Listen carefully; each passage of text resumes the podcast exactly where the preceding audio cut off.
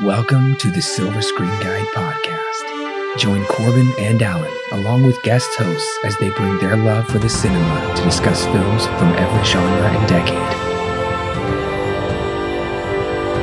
Learn about the history of the film, little known facts, and insightful explorations while they enjoy discussing your favorite film. The curtain is rising and your podcast is starting. So sit back, relax, and enjoy your guide to the silver screen. Welcome, listeners, to the fourth installment in our anime review series. Today we are reviewing Metropolis. And no, not the Metropolis, we're not re reviewing last week's episode. This one is completely different. But I'm not a different co host. This is still your co host, Corbin. And I'm still the same co host from last week. This is Alan.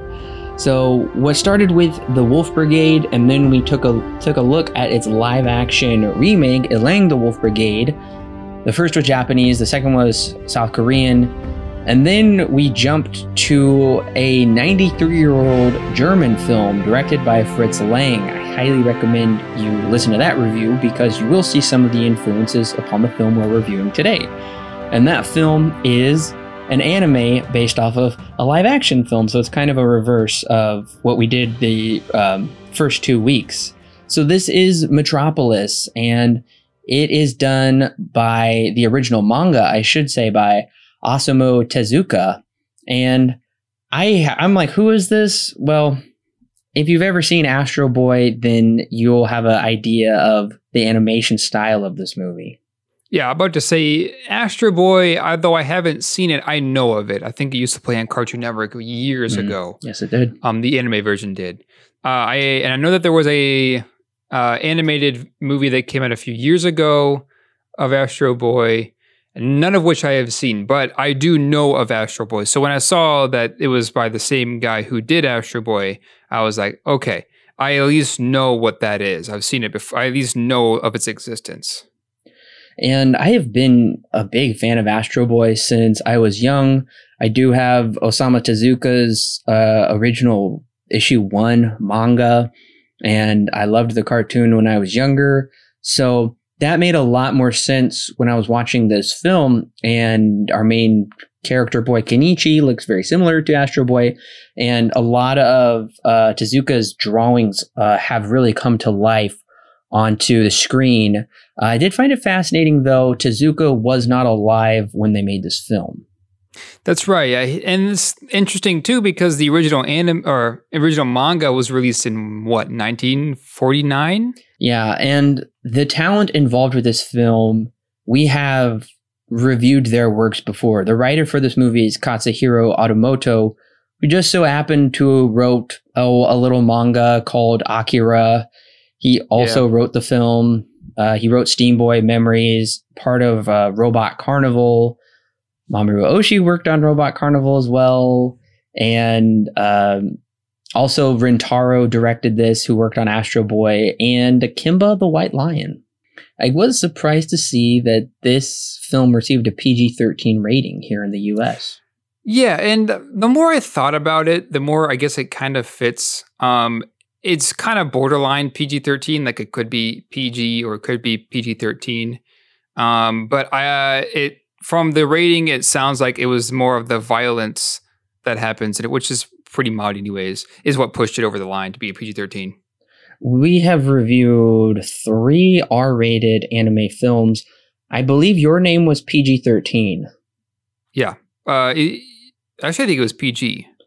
Well, I would probably say this of all the animes we have reviewed is probably the most family friendly. We started this mini review series on a very unfamily friendly note with uh, yeah. Jin-Roh. um, yeah. But would you agree and say, like, I would say, despite the PG 13 rating, this one is more accessible to more audiences? Oh, yeah, absolutely. This one and Your Name are probably, are definitely the two, um, I guess, most most family friendly anime that we have reviewed ever um, so far. But yes, this one is I would consider to be in the camp of family friendly.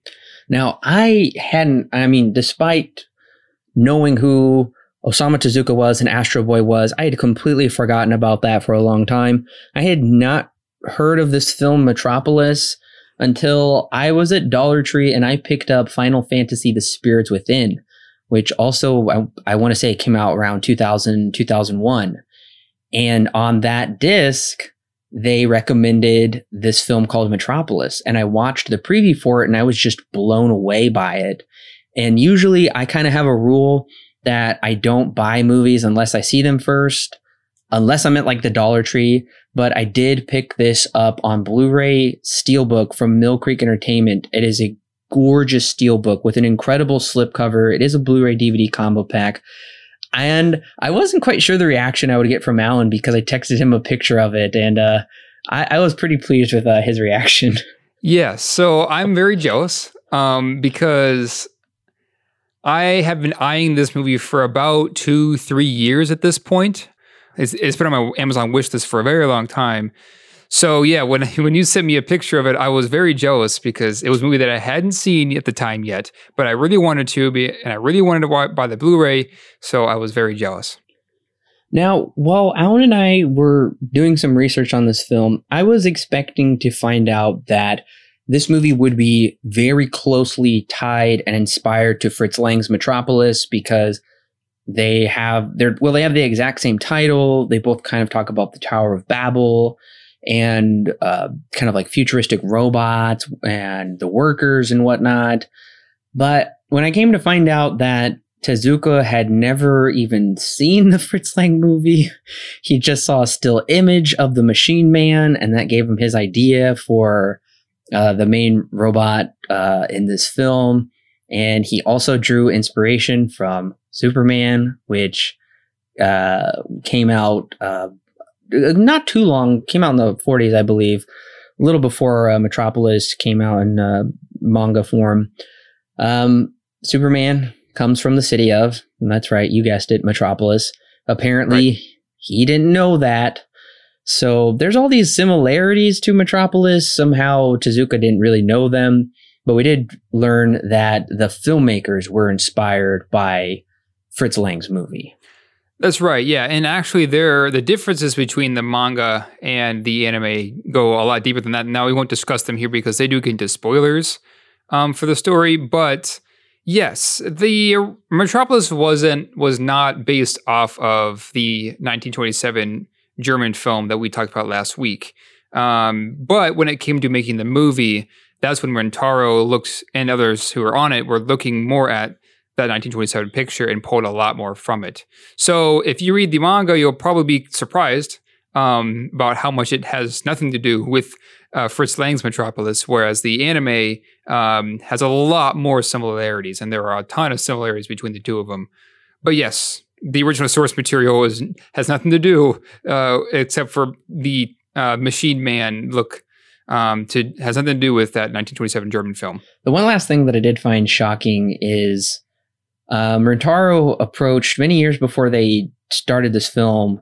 Uh, I mean, you have to understand, listeners, that Tezuka was a major, major influence on just manga in general because he was putting this stuff out in the 40s.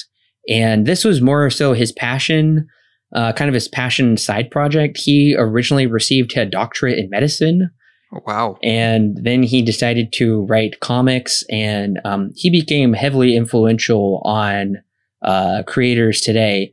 He liked new ideas and new technology, but he didn't necessarily want his films to be adapted, um, certain ones of them. So Rintaro approached him and said, I want to make Metropolis into a movie. And he said, Don't do it.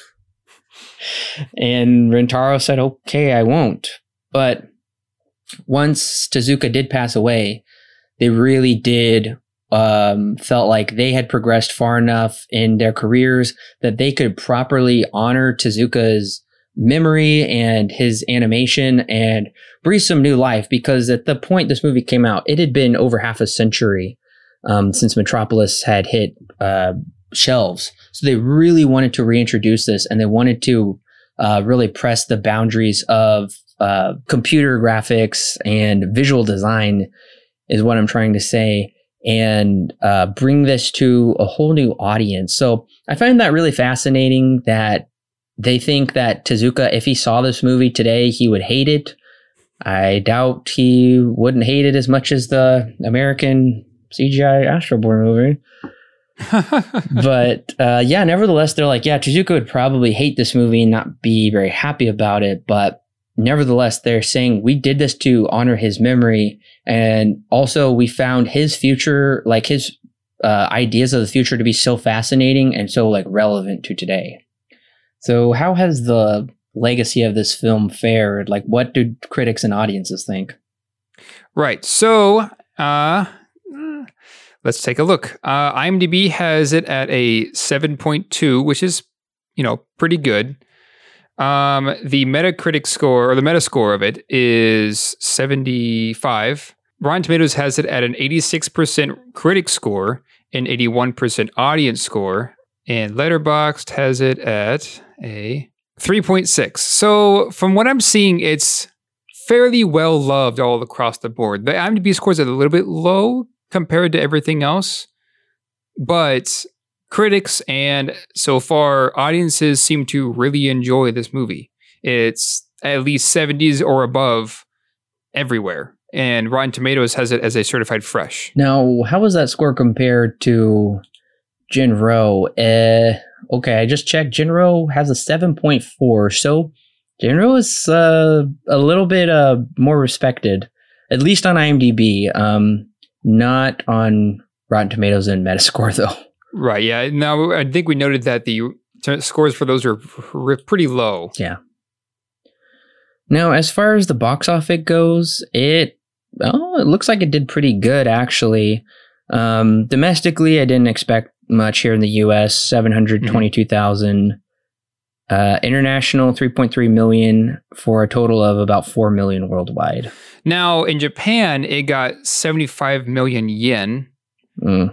So I'm not entirely sure what that works out to in US dollars, but the budget was about 15 million, which is about 1 million yen. So it looks like 75 million yen equates to, at least in today's inflation, in today's currency for USD, about six hundred and ninety-five point eight thousand dollars. So I believe that's I believe that's the correct number of zeros. One, two, three. So not even two, a million. Not even a million. Not even a million dollars. It looks like. Okay. Now the fifteen million dollars to uh, equal to one million yen. It was pr- my guess is probably when uh, it was probably converted back when in 2001. So that's probably a bit different now. Yeah, probably a little bit, but I guess I'm a little surprised it didn't get a little bit more of a budget, but I guess they didn't really need much more of it and they probably were smart not to give this movie too much considering it grossed around 4 million, so it definitely was a success. Um, and apparently, Sony Pictures did distribute this here in the US. No surprise there. Yep. Sony is a Japanese company. And yep, Sony TriStar. Yeah. And opening weekend, which apparently opening weekend was January 25th, 2002. And you know this didn't have a broad release at all. No, no. I'm sure it played at either specialty theaters or uh, film festivals. Yeah. Primarily. I mean, opening weekend here in the US was $84,666. So let's say it's the very beginning of 2002, Alan. You have maybe you're a teenager, maybe you're a young adult like you are now, and you are into anime and you see the trailer for this movie. Are you going to do your best to seek out a cinema that's giving a showing of Metropolis? Will you go see it based upon the trailer? If one is near me, absolutely yes. Um, yeah, no, this tra- I think I thought the trailer was pretty good, at least showing you, you know, the visual style of what Metropolis is going to be, but not really diving too deep into the story. Now it is very 2001. Um, so you kind of get those early 2000s vibes off of it. But the trailer alone does pique my interest. So I probably would try to find a seat cl- as close to me as I could um, to see it back if I were able to watch it back in 2001. Yeah, I completely agree. I was so enamored by the trailer that I went out and dropped about 20 bucks on the Blu-ray Steelbook. Yeah. Well, listeners, if you haven't seen Metropolis and you don't want the film spoiled for you, go ahead and click pause right now. go ahead and watch the film and then come back and click play. We'll be ready to talk about it. All right, here we go. A massive skyscraper known as the Ziggurat is finally unveiled to the public, with its main beneficiary being Duke Red, the unofficial ruler of Metropolis, who rules more with money than he does with political standing. During the festivities, a, ro- a wayward robot is shot down by Rock, Duke Red's adopted son, and the leader of the of the Marduk Party, which is a semi-political but mostly vigilante anti-robot group operating within the city. Private investigator uh, I think I see I can do this. Shunsaku Ban and his nephew Kenichi have come to Metropolis to arrest Dr. Laughton, who, who is a mad scientist and is wanted in many countries for organ trafficking. Unbeknownst to our main leads, Duke Red is in talks with the Doctor to create a machine so like a human that can rule the Ziggurat throne and potentially rule the world. A robot that strikes a stunning resemblance to Duke Red's dead daughter. However, Rock overhears this and attempts to kill Dr. Laughton and the machine. Kenichi finds the machine named Tima, but they fall all the way down to Zone 3, so while Shanakuban attempts to save the doctor um, who is dying and points to his red notebook with his last few breaths. Rock searches the rubble but finds nothing of the robot that Dr. Laughton was building. He he heads down to Zone 3, hoping to find a lead, which he does. He opens fire on Kenichi and Tima and chases them all the way from Zone 3 back up to Zone 1. Meanwhile, the president of Metropolis is aware of the impending revolution um, and is planning to use that to overthrow Duke Red and assume complete control of the city. However, the president's top commander turns on the president and ends up siding with Duke Red and ends up assassinating the president. The revolution ends up being a bust, however, as Duke Red, Rock, Tima, Kenichi, and Shu Sakuban all meet up Rock is stripped of his position and disowned by his father, while Kenichi and Tima are taken captive by Duke Red. In another attempt to sass- assassinate Tima, Rock tricks her out of the ziggurat, posing as Kenichi. Shin- Shinsakuban saves her in the nick of time and, a- and has her hack into the ziggurat to find Kenichi's whereabouts. The two head to the tower and meet up with Duke Red to explain to Tima uh, that the throne is all hers. Rock is also there under a disguise, and he shoots Tima, exposing her circuitry, only to be shot himself. Tima, now knowing who she truly is, sits on the throne. Kenichi runs after her, ripping away, ripping her away from the seat. Being attacked by robots from under the control of Tima, Rock attempts to save his father one last time by blowing up the ziggurat. Kenichi tries to save Tima, but is unsuccessful as he cl- as she plunges into the collapsing structure. Kenichi searches rubble, but, searches rubble, but only finds Tima's heart in the process. He tells his uncle that he'd rather stay stay here a while, and we see Shunsaku Ban fly away into back to Japan as he watches his nephew walk among the robots. Then we then see a small red radio come back to life, briefly reciting "Who am I?" as the credits roll.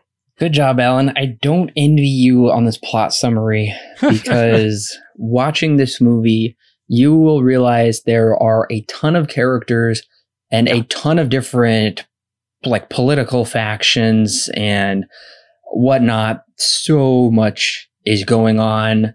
And I will say, for the most part, the movie does a good job of kind of juggling everything, balancing everything, trying to give everybody ample screen time and not make it seem like any character is getting the short shrift. Yeah, I agree with you. There are a lot of moving parts here, and in a lot of ways, uh, it kind of reminds me of Jin-Roh um, by all these moving parts, all these different parties that are in like kind of hoots with each other and trying to you know overthrow one or whatever. Um, now, I wouldn't say it's nearly as confusing as Jin-Roh um, because I know that we did note that while that movie, as I said, while I liked how convoluted it is, it is also very still convoluted. Um, I didn't find it to be nearly as bad this this time. I I will I do want to come back to this a bit later because it is partially in my negatives, but mm-hmm. I do agree with you. There is at least ample screen time given to each of these parties, so we kind of get a good under or at least a decent understanding as to where their stance is with this current situation. Yeah, they are introduced, I would say, pretty well. They're all introduced in their own time. Things yep. are set up very well in Act One and explained properly. So they all play out, I would say, in a logical manner across the three acts. Right. Um, now, there are two prominent um, people in the film industry eh, that were championing the, this film when it did come out. Wanted to throw that out here real quick. Um, one of those being James Cameron. That's right. Yeah, I did see that he had a quote on the trailer. Yeah, James Cameron called this the new milestone in anime, and James Cameron was also a champion of uh, Battle Angel Alita, and he did finally get to produce that movie. And uh, that was probably my favorite um, manga American adaptation. Uh, maybe we'll review that someday. But also, Roger Ebert described it as one of the best animated films I've ever seen. And he did say if you have never seen anime, then this one's a good place to start. So, would you agree with that, Alan? Would you say, would you agree with Roger Ebert's statement there? I would say that it's one of the places to start. I wouldn't say that it's necessarily the place to start. Um, but yeah, I would pretty much agree with what he's saying. This is one of the few where it's not like going to be really weird for somebody who hasn't who hasn't seen anime before. It feels not too out of the ordinary because a lot of anime to those who are not experienced can very easily feel out of the ordinary. This sure. is not one of those. I feel like this one is pretty tame compared to some others. I think one of the reasons this Roger Ebert did say that is also because particularly if you are a US audience person, then you have mostly seen animated films from the likes of Disney, maybe some Warner Brothers stuff or Universal. I would say that Japanese animation or Japanimation, as it's come to be known, is a particularly unique because they will craft visual designs and set pieces that you just really don't see anywhere else. That's right. Yeah, and I think that that kind of goes into what Roger Ebert is saying, and, as, and again, into what I'm saying is why this would be a good place to start because you do get to see kind of I guess how, in some ways, familiar, but at the same time, very different in terms of animation uh, when it comes to the Japanese style versus the American style, because the Japanese style is always going to be still be unique. And while there is some still some familiarity with this, um, I would say that the design and the how this film looks um, really makes it stand out. Because holy crap, this movie looks good. Oh, it really does, and especially I highly recommend if you can watch it in high definition and watch oh, it yeah. on the biggest screen possible because this one of the other incredible things they're able to achieve and it's really neat because Fritz Lang achieved this incredibly well also is scale just mm-hmm. massive vast scales making this world of metropolis seem truly ginormous and as they go through the different zones the usage of color is is absolutely wonderful to see um, the robot designs are very unique. And of course, um, as we've noted, Jin-Roh was interesting because that looked like very close to being like rotoscope live action, even though it wasn't.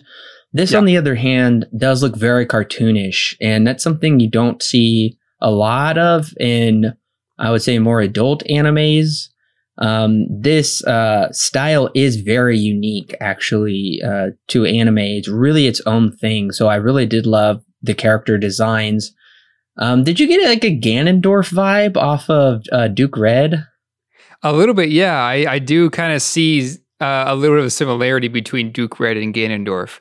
But Goo kind of talking about that same animation style, this is, and it kind of makes sense because the manga is based off of old Disney cartoons. It feels like one of those really old Disney cartoons, like back from the 20s and back from the 30s. I feel like this the, the way that these characters are designed feels like they kind of came out of something like that, which makes sense because the manga itself was kind of harkening from that era. And I really did like how this movie is combining a lot of futuristic uh, concepts and technologies, but at the same time, people are walking around in trench coats. Mm-hmm. And their cars look like they're very much designed from the tw- uh, early 20s, and even the soundtrack as well.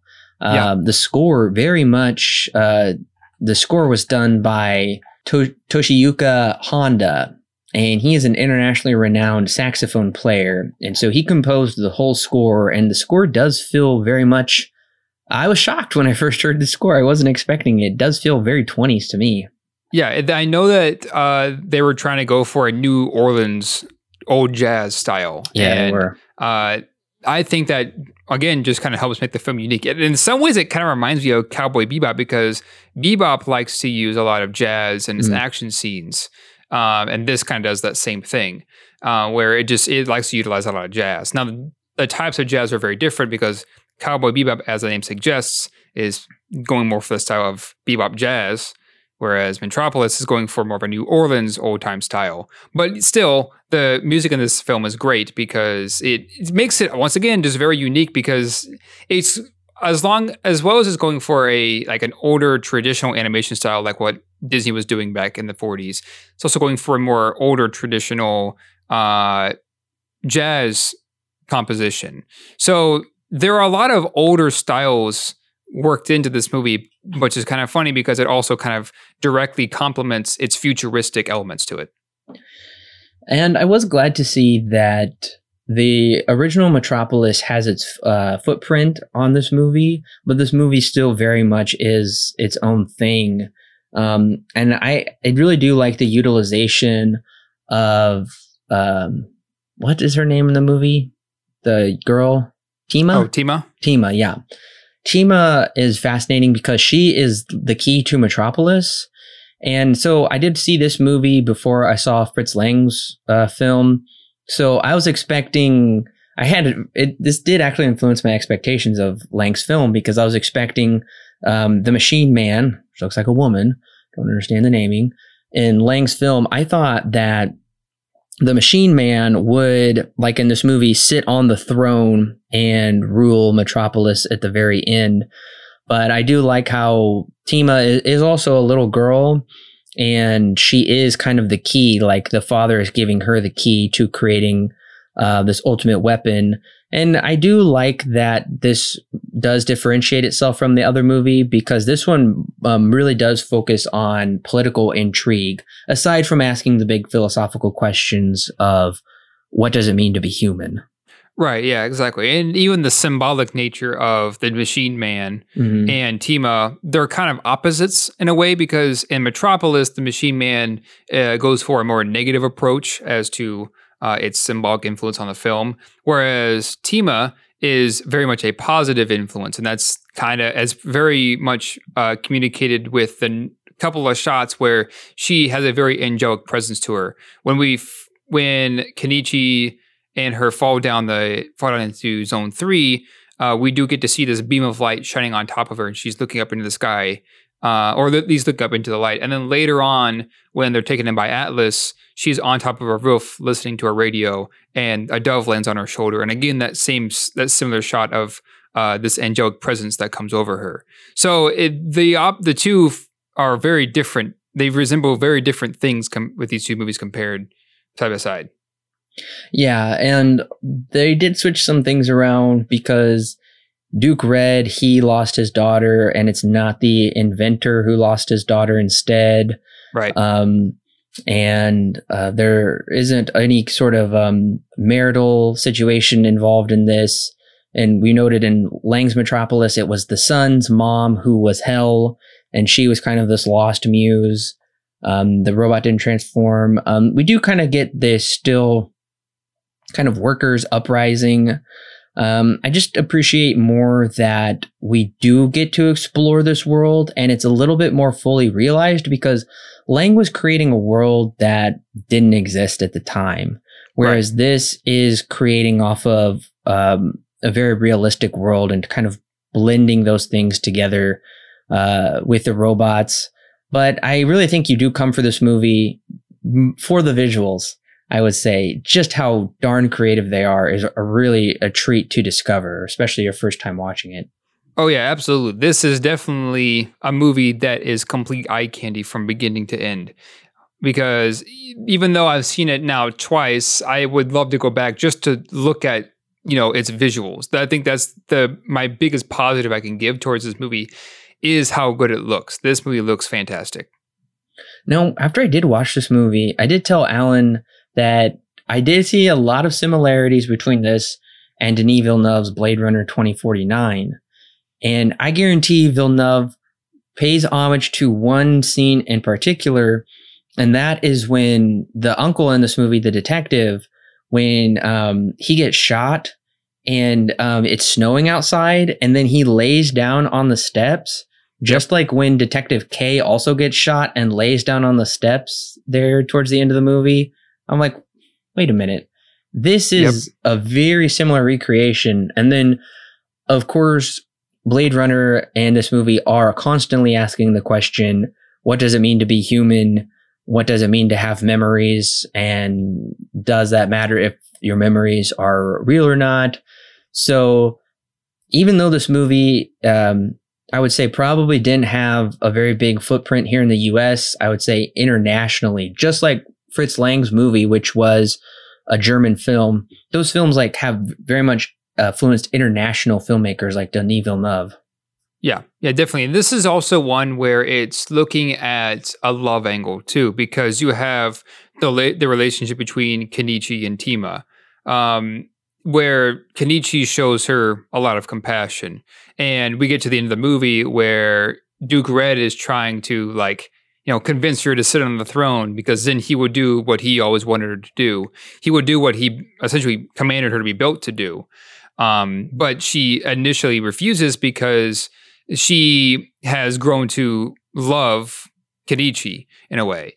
And then you've also got that same kind of relationship, but in a different sense with Duke Red and also with Rock, because Rock's has this like almost this duty he feels to protect to protect his father against the machines, right? And it even goes to the point where it it pushes him so far that he he is the one Rock is the one who destroys the ziggurat because he's trying to save his dad and ends up killing him and his dad in the process along with the ziggurat to not be taken away and taken down and killed by these robots. There's an interesting love angle that this movie takes with all this.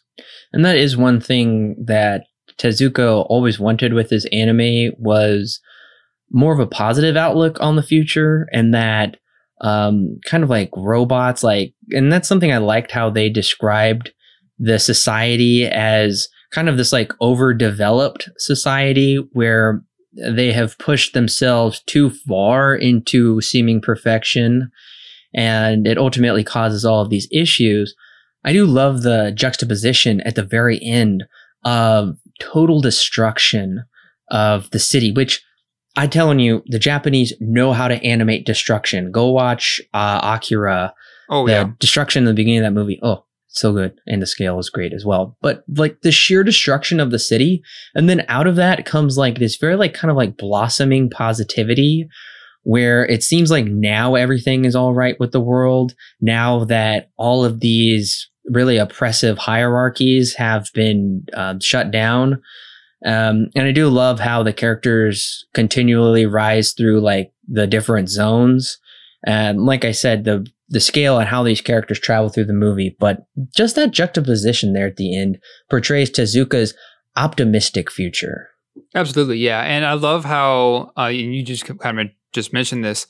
Uh, this movie has zones, right? And so at one point in the movie uh, is when the uncle is going looking for his nephew. He realizes that oh, there's not just one zone underneath. No, there are three.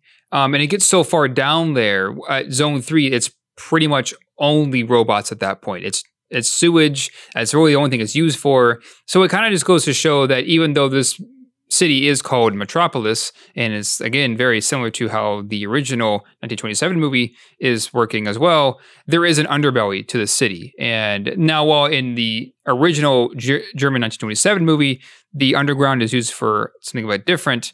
Um, this one is using it more as well. It isn't all positive, right? There is this under there's this underbelly that's going to uprise at some point uh, to hopefully take control of the city, which we find out later it was all it was all planned out. They knew the government knew that this was going to happen, and they trapped them instead. Um, so that re- the revolution ends up playing a very small part of the story, whereas in the 1927 version, it takes up the entire third act.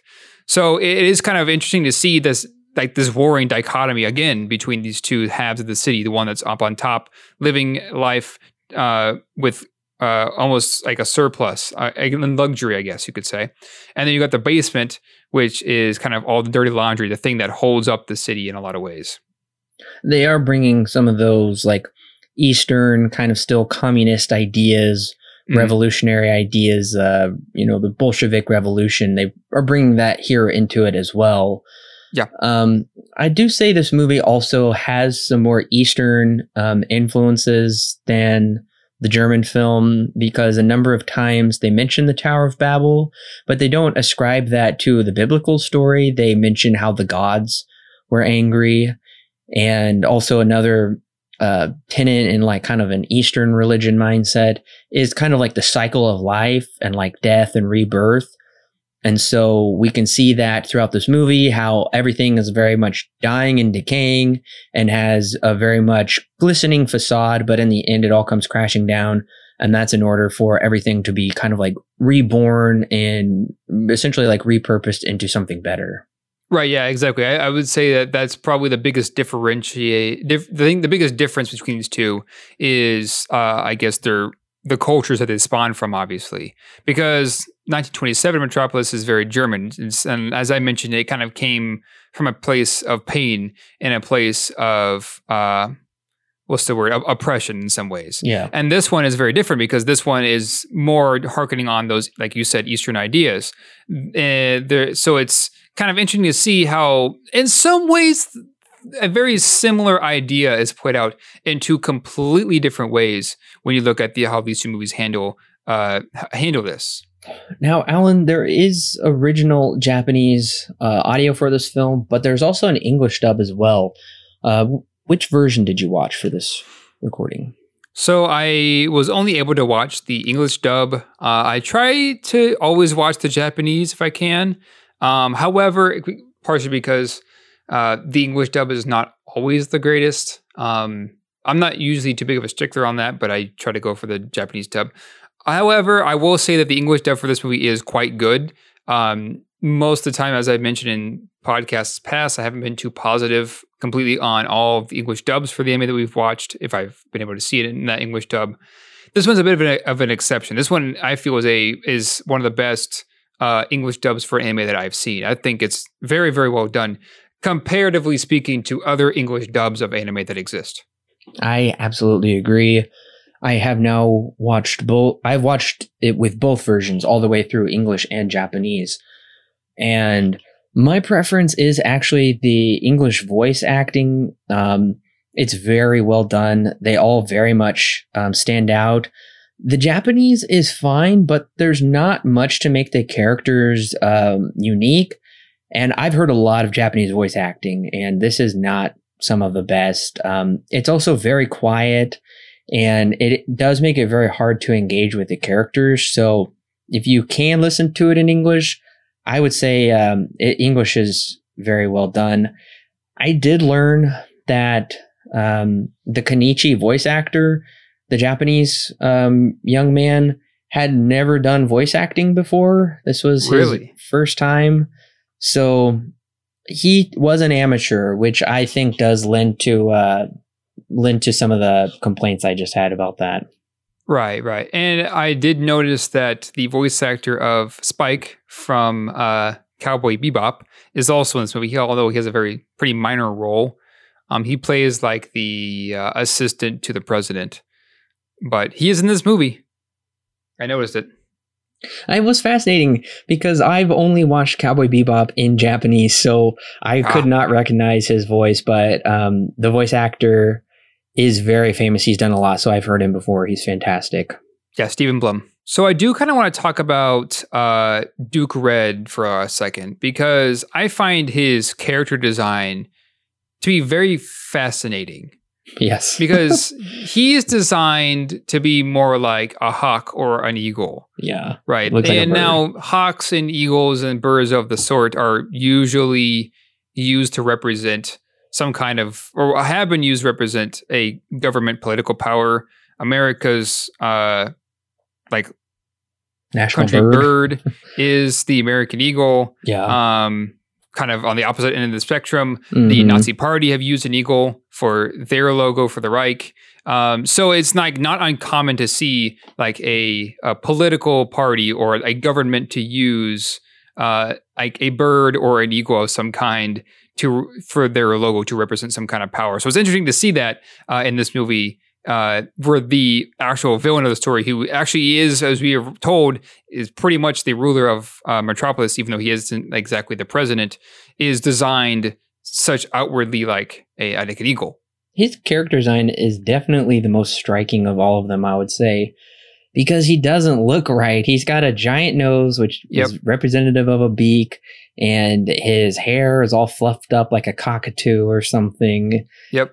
And yeah, he is definitely um, designed, as you said, to resemble a very powerful bird, very much kind of like an eagle of some sort. And kind of how he also has made his nest, you could say, uh, above the city, similar to how a bird would. And he is always uh, watching. And he ultimately does swoop down on everybody and take control through a coup. We do witness a coup in this film and he is uh, kind of playing everyone. It seems like so. His character's design is it's really out there. It doesn't feel like it quite fits, but at the same time, I like the uniqueness of it.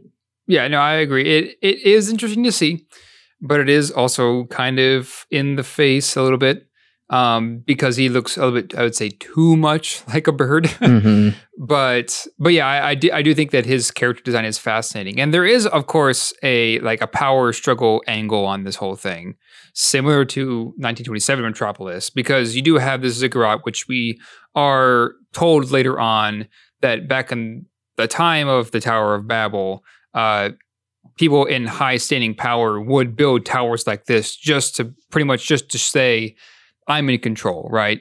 And so at the very the first thing that we see is the ziggurat in this movie. You do get to get this sense of Duke Red, especially when he's introduced and he's told that, oh yeah, well I'm not exactly in power, but you know everyone knows that I'm the one who runs the show. You get this sense really early on that Duke Red is the like the guy who's running the show here. Um, uh, they try to introduce the president as like kind of the uh, bad guy, but he's taken out there towards the end. Um, so it, they kind of try to play with some kind of power struggle between the two of them, but it really isn't fleshed out very well. Um, but you do, again, you do get this really good sense of Duke Red is the main bad guy. He is the one who's trying to control everything. He's the one who is the most powerful in the city. Yeah, I did find that surprising on my first watching that Duke Red, despite being the creator and master of the ziggurat, you would think he would be in charge of Metropolis, but he's not. There is a president. He's not the president. He will eventually just have a hostile takeover and declare martial law. Right. But nevertheless, that did surprise me. The one thing that I really liked that they had changed from the German version is this this ziggurat Tower of Babel, whatever you want to call it, has a bit more of a function and a purpose instead of just being a more symbolic uh, high tower. Right. Uh, it's right. actually um, a weapon.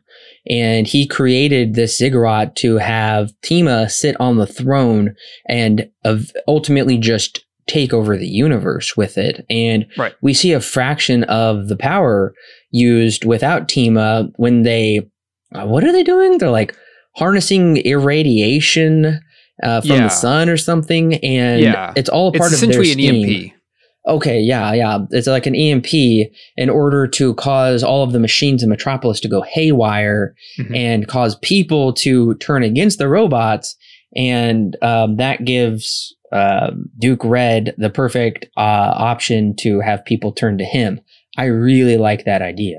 Yeah, yeah, definitely. And it's also kind of ironic too because Duke Red isn't ever fully in charge of the story um, really at any time because when he does assume control finally is when he captures Tima and then tries to sit her on top of the throne. And then Mhm. Tima very quickly kind of just takes over the whole situation. Yeah. He's very he's in power for very little uh, very few moments of the movie, which I find just kind of be ironic because his character is more symbolic and it is trying to be in control of everything. Um, but in reality, when the whole movie plays out, he's never really in control, only for a very brief period of time. So we have talked about how invested we are in the visuals of the film, but I gotta say, I'm not necessarily that invested in the characters or their plight. Oh no, I absolutely agree with you. And this is probably my biggest negative for this movie. Is there really isn't a character that changes in the story. Maybe Tima, maybe Yeah. Duke Red. Eh, That's really about it. There, the characters in the story don't really go through a whole lot of change. The character of uh, of Kenichi, while he's kind of, I guess, the quote unquote main character of the story, it's not like he comes in with a new ideal and then leaves with a completely different point of view of life. They really isn't that struggle that they go through with this character at all. So it's it's weird to see that there really isn't, I guess, that character that you know goes through all the change here. Yeah, there's really like not much of a character arc per se. Like I said, it's more so about kind of a futuristic world with political intrigue and how society has kind of uh, corrupted itself, overrun itself through power and machines and what that might look like. Right. But this movie is weird because this movie, the storytellers seem to really struggle to pick a character and just stick with that character and have that be our character we follow. We're really juggling uh, at least three different storylines, probably, maybe four different storylines. And the movie does try and give us room and time with all of them, but there's no character arc. I, I'd probably say the most fascinating character uh, is probably Rock because he wants to be accepted by his father, but his father says, I'm not your father. I adopted you. And um, they're in charge of the Marduk party, which basically destroys robots that run amok. And he is wanting his father to have all the glory and honor and sit on the throne. And ultimately, he gets shot for it.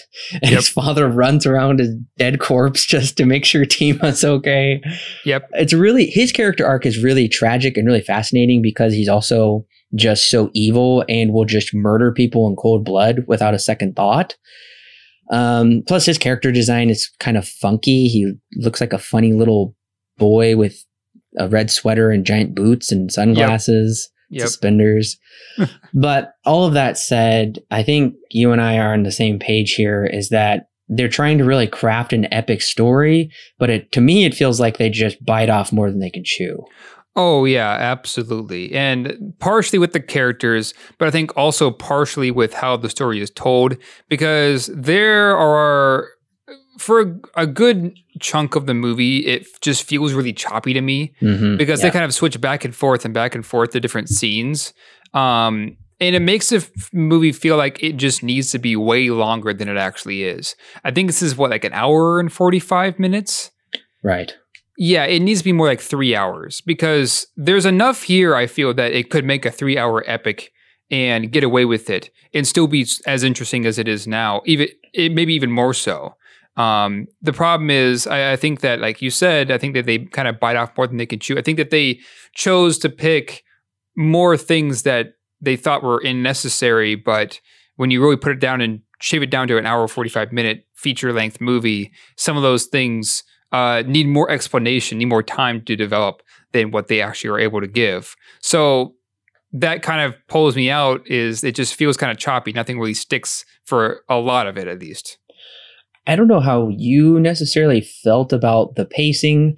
I do agree that the editing is I think in some ways the story for what they're doing, they did a good job of trying to edit it in such a way as to bring us back to certain characters. That way we don't forget about them too quickly or uh, yeah, they try and weave things in and out. But the pacing of this movie, even though it is 107 minutes long and that is including credits, this feels like a two and a half hour movie to me just because of the story they're trying to tell. And I think there's a clear delineation in this movie. Um, and it's uh, before the uprising, the people's uprising, and then after the uprising when Duke Red is taken over. And to me, that it just feels like there's this gap that we're missing in characters. And the other thing that I'm always kind of feeling a little bit lost with this movie is characters are constantly either being shot, abducted, lost, separated. It gives me a complete sense of confusion. I don't really know constantly who's alive, where people are even at in the city, what their necessary goals are, because the original goal was to find this kind of mad scientist who created Tima, but then he dies, and then the uncle and nephew get separated, and they're still with the robot, and then they join this revolution briefly. We don't. That is so brief. The whole uprising thing. Yeah, and then they- squashed. Yeah, that's yeah, it's complete. That part is completely underplayed. Yeah, and then that's quickly squashed, and then they kind of have this like epic showdown on this on these giant like courthouse steps or something in in the snow. I I like that scene. It looks great, Mm-hmm. but like every single character like converges there, and then they're all separated again, and I don't know. It just it really gets to be pretty dense there. Yeah, and I guess I I don't necessarily have a problem um with I guess the pacing per se. I thought that it moved along pretty pretty nicely, although I, I do agree with you there are some pretty there are some issues with it. I think my problem is that if it were longer, if it were th- like I said, 3 hours long and they took all these elements and were able to flesh them out correctly, um, would they have also been able to go deeper with this idea? Because I'm going to be honest with you, I don't think this movie is really all that deep. No, Um, it's got some really interesting ideas to it, but they don't really dig down into it. And I think part of that is because uh, they don't aren't given enough time to do a lot of the things they want to do. I just I, all I'm saying is that the first time I watched this movie, I did start it later at night. It wasn't terribly late, but I did doze in the third act towards the end um, because I was really struggling to. I was interested in the story. I guess this movie just doesn't quite clearly lay out its end goal. I think it is there, but I'm so confused on when is it going to be achieved? How is it going to be achieved? There's just so much struggle and strife going on between the characters, and there's not a ton of character moments. And um, I'm not quite sure what anybody's end game is, except for Tima, who is just confused on whether she's human or whether she's a robot because she's constantly questioning that. But on this viewing, I did actually find myself dozing a little bit during the second act because I think, like I'm saying, this movie is trying to be this really big Dr. Zhivago, Blade Runner 2049, Lawrence of Arabia epic, telling just like this really epic story. But I, it just can't stick with, seemingly stick with one character and really invest me in them.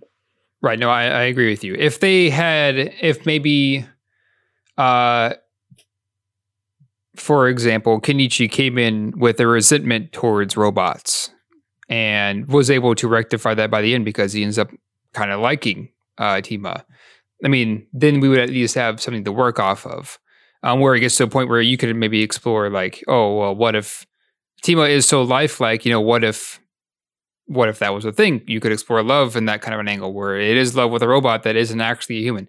Like I think that there are some things that you could do with this idea with Tima being a robot, but she's unknowing, and were, and really the characters around here are also unknowingly uh, don't know that she's a robot. So I think that there's a lot that you could do there, but this movie also tries to focus on other things like Duke Red, uh, who his political uh, agenda is, or his plan to overthrow the president um, is kind of shrouded in mystery because they don't ever really explain that. When he does overthrow the president, uh, it kind of almost comes out of left field.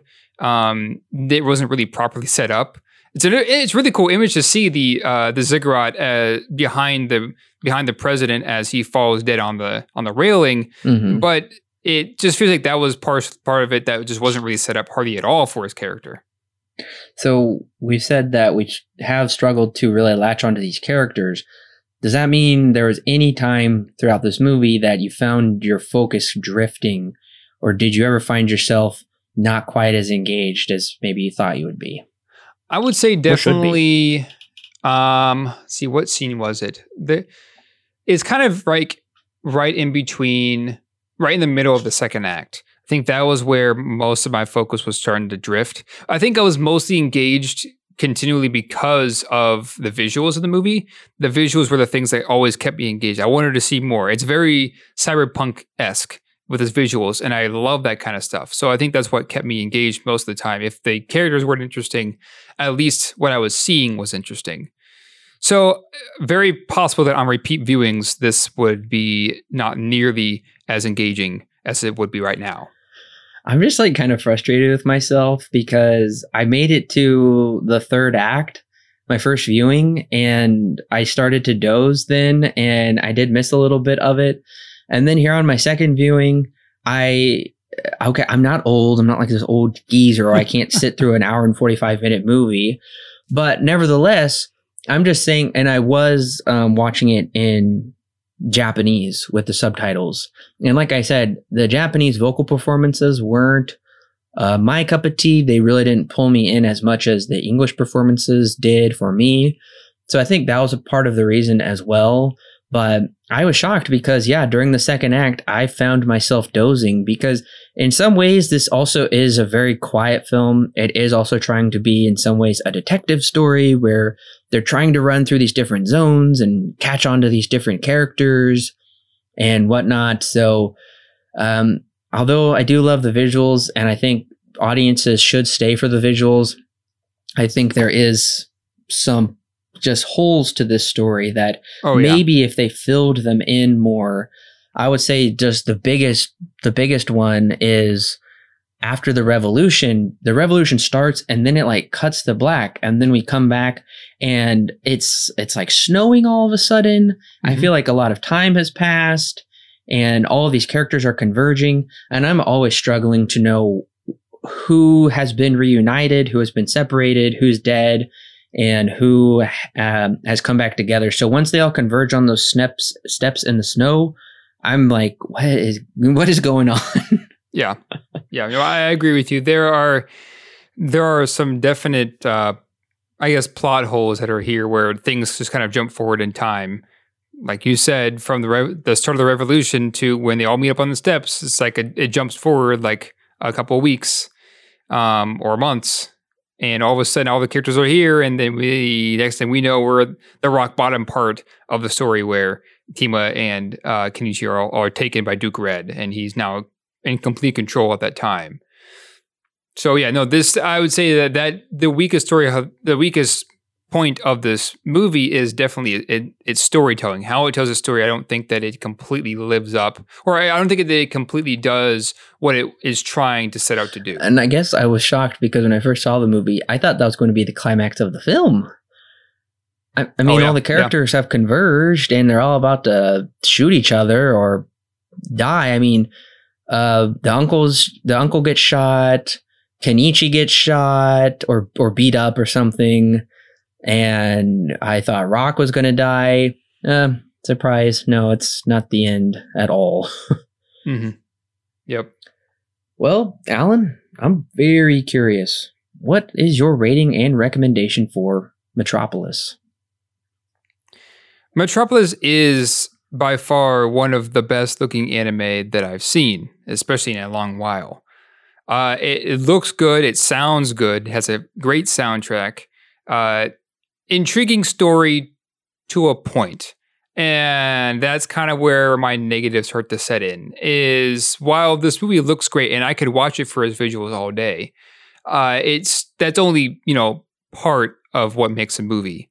You also have the story that goes along with it. And while it is still a an intriguing story at heart it does suffer from some pretty uh, i would say miss pretty big pieces that are missing here. Namely, we don't have a character that goes through any kind of significant change. There are characters here that do go through a small change, like Lima or Duke Red, or maybe even Rock, for example, but their their screen time is not really all that prevalent, uh, with the exception of of Tima. But even then, there really isn't a whole lot there. And this movie tries, I feel like this movie wants to go deeper, but due to its runtime, it, it doesn't. It, it, it could be three hours long. And I feel like that would be a more significant and better runtime for the story.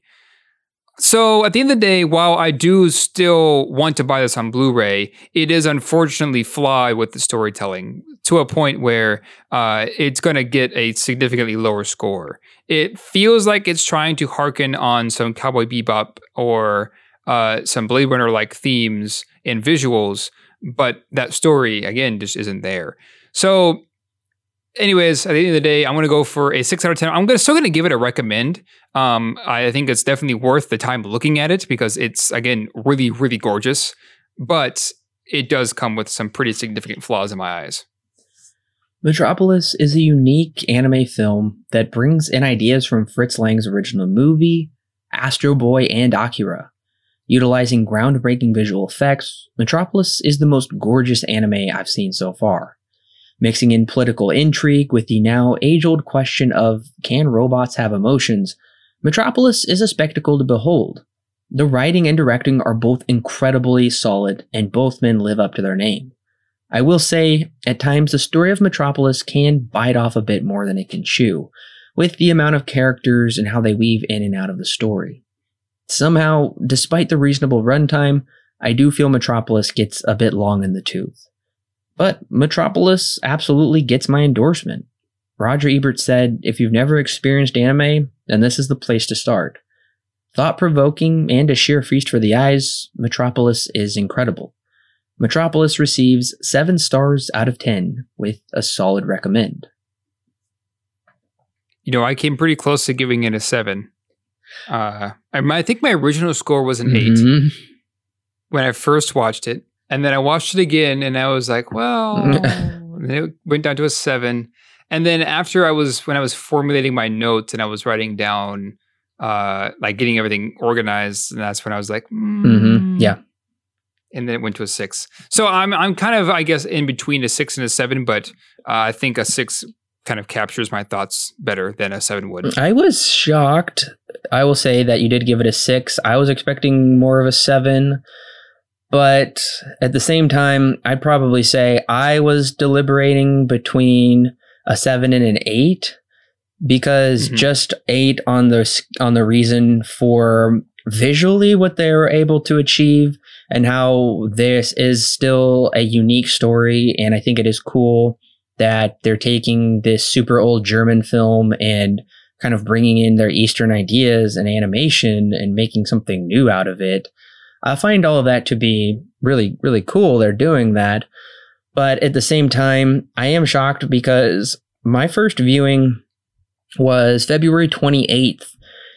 My first viewing, granted, it was later at night and I did doze for a tiny bit of it. You know what I originally gave this movie? Oh, what? I was so I, like I said, these I can't underplay these visuals, listeners. If you've made it this far and you haven't watched the movie, please go watch it, and per, especially in high definition if you can't. I was just so blown Mhm. away by just how unique this world looked. It was just so incredible. I gave it a nine out of ten.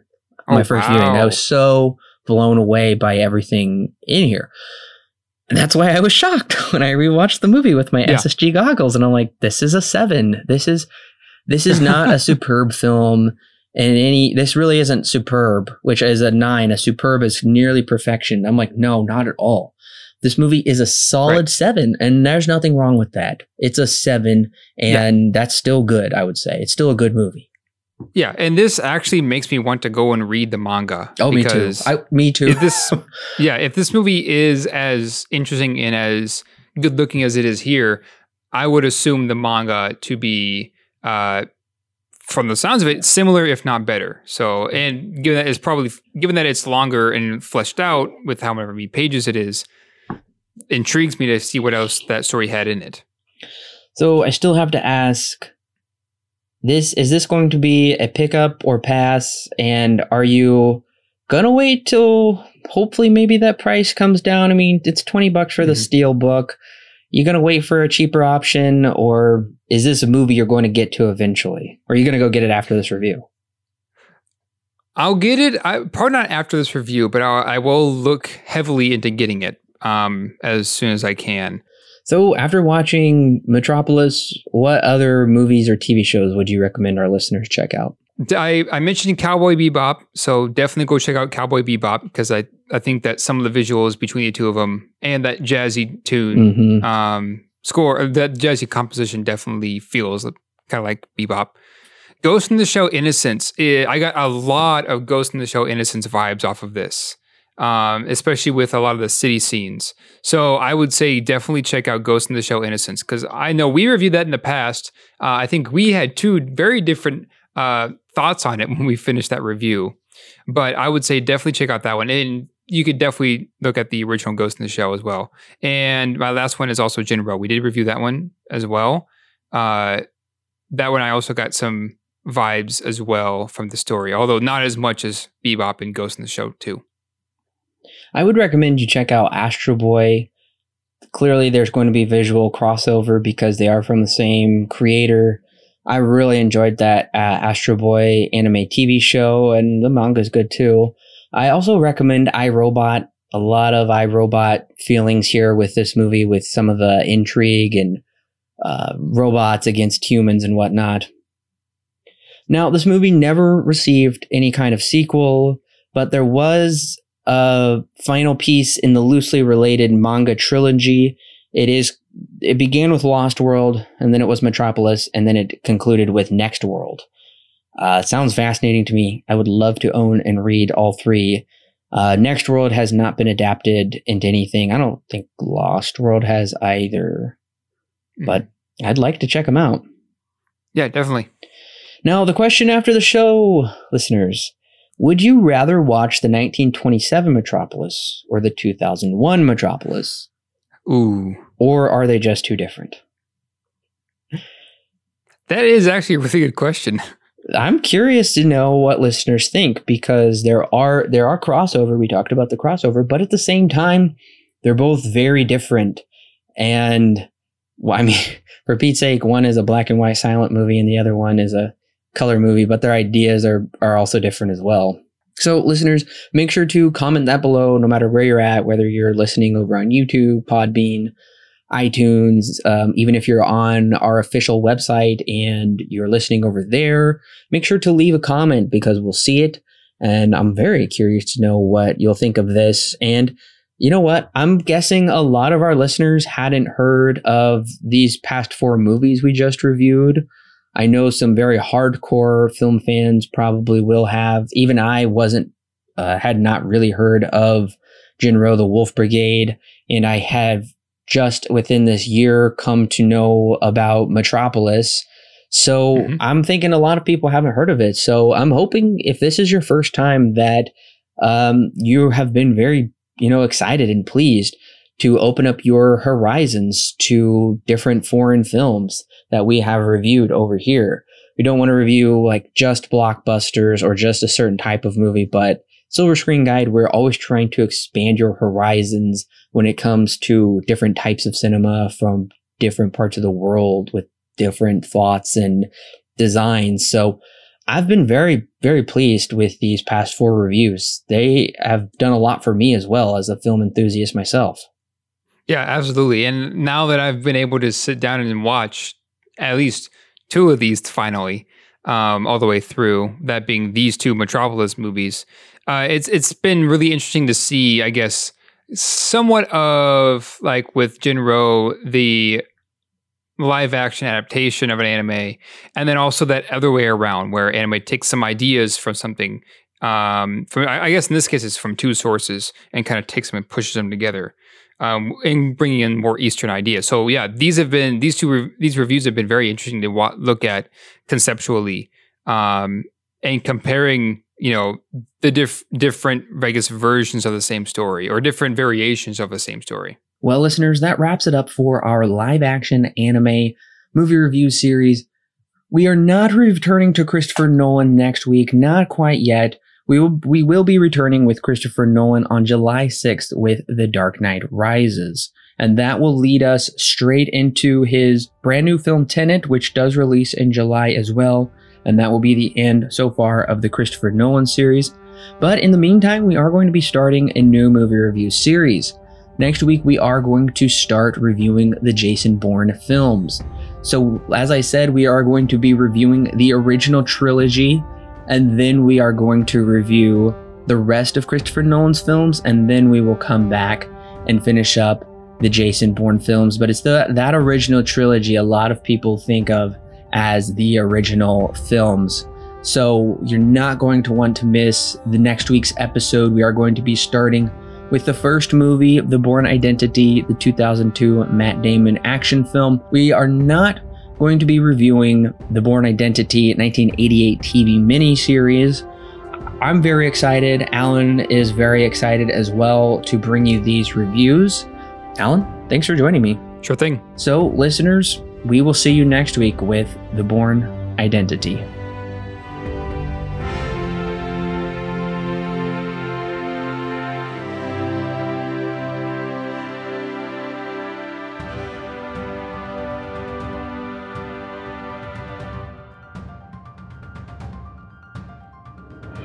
Hey listeners, it's Corbin. Don't forget to check out the exciting links in the description below that will connect you with more great movie reviews for your listening pleasure and our YouTube, Facebook, and Twitter page. And of course, our official website where you can read great articles and sign up for our free weekly newsletter.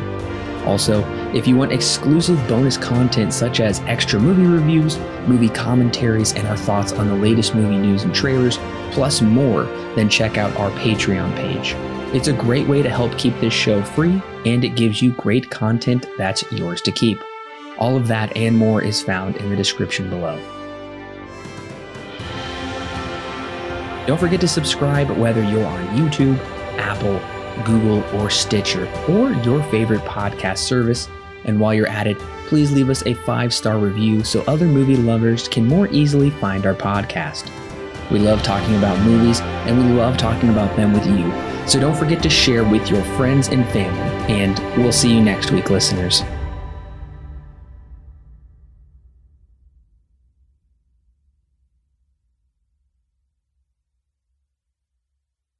The Silver Screen Guide podcast is edited and produced by Alan and Corbin.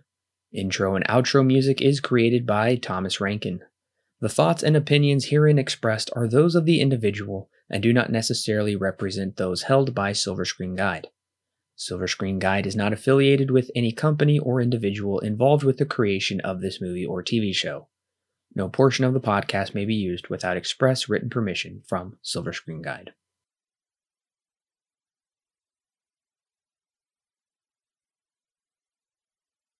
And Letterboxd has it at a. Forgot to look this up beforehand. I thought I was ready. Then I totally forgot every time. 3.6. So from what I'm seeing, it's in US current in US in the US dollar conversion. That's 1 million yen. So at 75 million, where'd you go? Dang it. Again with They're this. frozen. Hello? Hello? Yeah, you just froze. Uh, I think Skype crashed Great. every time. So you were Uh, converting the numbers?